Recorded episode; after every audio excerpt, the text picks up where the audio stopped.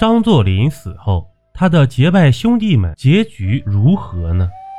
一九二八年六月四日，东北王张作霖在皇姑屯被日本人河本大作炸成了重伤，这回到大帅府啊，就不治身亡了。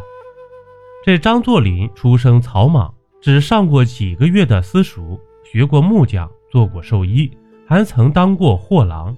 最后成名于东北的白山黑水之间，游走于各种势力中，终成奉军首领，长期统治东北三省。他的一生啊，可谓是跌宕起伏、精彩纷呈，颇具传奇色彩。这期间，他的几位把兄弟和他同甘共苦、生死相助。这张作霖一生结交了七位拜把兄弟。那么，张作霖死后，这七位兄弟的结局又是如何呢？这第一个呀，吴俊生。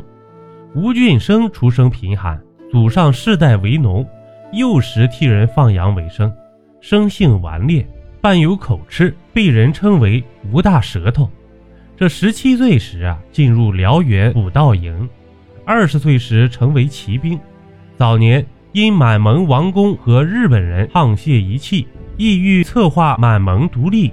这吴俊生率部予以沉重打击，坚决抵制日本人侵占满蒙。吴俊生在奉系军阀中的地位较高，是仅次于张作霖和冯德林的三号人物，是张作霖的夺榜右臂。这张作霖在第二次国民政府的北伐战争中失利以后，决定退回关外。这吴俊生亲自前往山海关迎接，和张作霖同乘一节车厢，结果呢？在皇姑屯被当场炸死，时年六十五岁。第二啊，马龙潭，这马龙潭在张作霖的所有兄弟中年龄是最大的，生于一八五七年，从小喜欢舞枪弄棒、骑马射箭，他精力过人呐，六十岁时还能策马扬鞭、纵横驰骋。他最新诗文，主持编修《庆云县志》。是这几位兄弟中最富有才华的一位，人称儒将马大人。这马龙潭具有很高的民族气节。这八国联军入侵北京时，马龙潭拍案而起：“大丈夫舍身报国，此其实也。”这九一八事变后，日本人忌惮他的威望，许以高官厚禄，意欲拉拢腐蚀他。但马龙潭宁愿撞死，也不为所动。一九四零年，八十三岁的马龙潭病逝于四平。第三，冯德林，这冯德林原本是张作霖的前辈，两人相识于大车店。当时呢，这张作霖还是车店的一个伙计，对冯德林充满了仰慕之情。后来，张作霖投奔了冯德林，和他一道被清廷招编。这袁世凯就任总统后，兄弟俩先后担任了二十八师和二十七师的师长。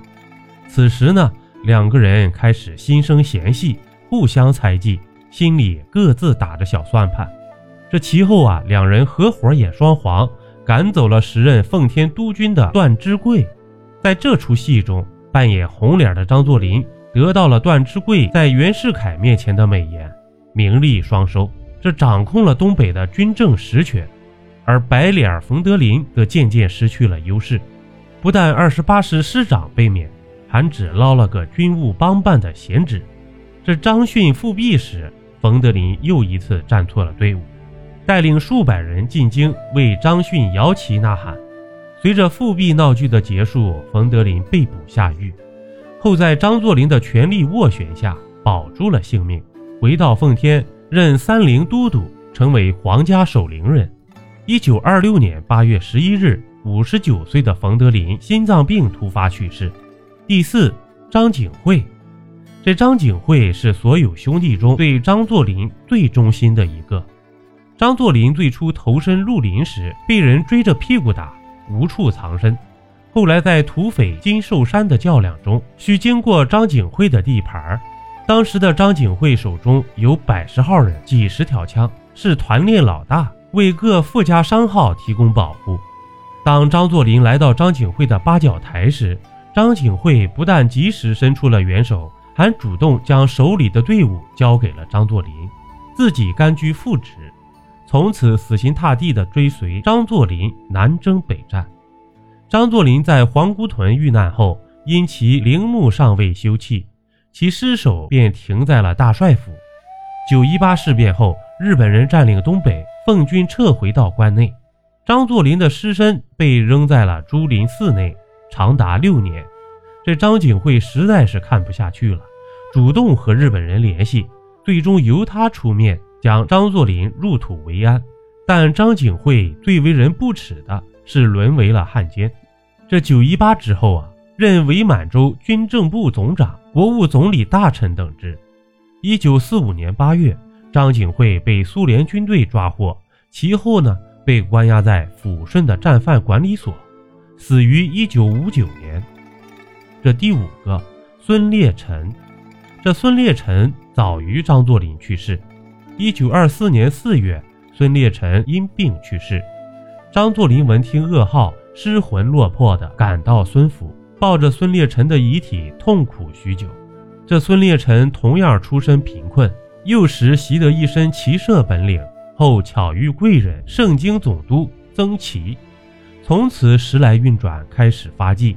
后来在征剿陶克、陶胡、白银大赖时，和张作霖一道。并肩作战，屡立奇功，得到张作霖的赏识和重用。在张作霖就任二十七师师长后，这孙烈臣被提拔为旅长，直到后来接替张作霖成为二十七师的师长。因太受张作霖赏识，晚年的孙烈臣身兼数职，积劳成疾，终于病逝。第六啊，汤玉麟，早年替人放牛赶车。因得罪大户人家而落草，和张作霖结识，数次救张作霖于危难境地，两人便结下了生死之交。但随着汤玉麟地位不断提升，其身上的桀骜不驯也展露无遗。他纵容部下在奉天开设赌场，吸食鸦片，为非作歹。这奉天警察厅长王永将见不惯汤玉麟的嚣张跋扈，对他实施打压。得到了张作霖的大力支持，由此呢，张作霖和汤玉麟剑拔弩张，差点兵戎相见。结果汤玉麟撂挑子走人了。这离开张作霖后啊，汤玉麟穷困潦倒，落魄不堪。这张作霖看在昔日情分上，重新力邀他回到了奉军，两人冰释前嫌。在张作霖死后，汤玉麟任三十六师师长，驻守热河。但他任人唯亲，消极抗日，致使日军十天之内就占领了承德。一九四二年，汤玉麟病逝于天津，时年七十八岁。第七个，张作相。张作相一生辅佐了张作霖父子，是奉军的元老级人物，也是著名的爱国人士。在张作霖死后，张作相被推选为东三省保安司令。但张作相宁死不受，坚持让贤给张学良。这九一八事变后，日本人数次以高官厚禄拉拢张作相，但都被他严词拒绝。这抗战胜利后，张作相虽任东北剿共副总司令，但虚以委夷，不理政事。在解放前夕，国民党数次邀请他飞赴台湾，他都予以拒绝。一九四九年三月。六十八岁的张作相病逝于天津。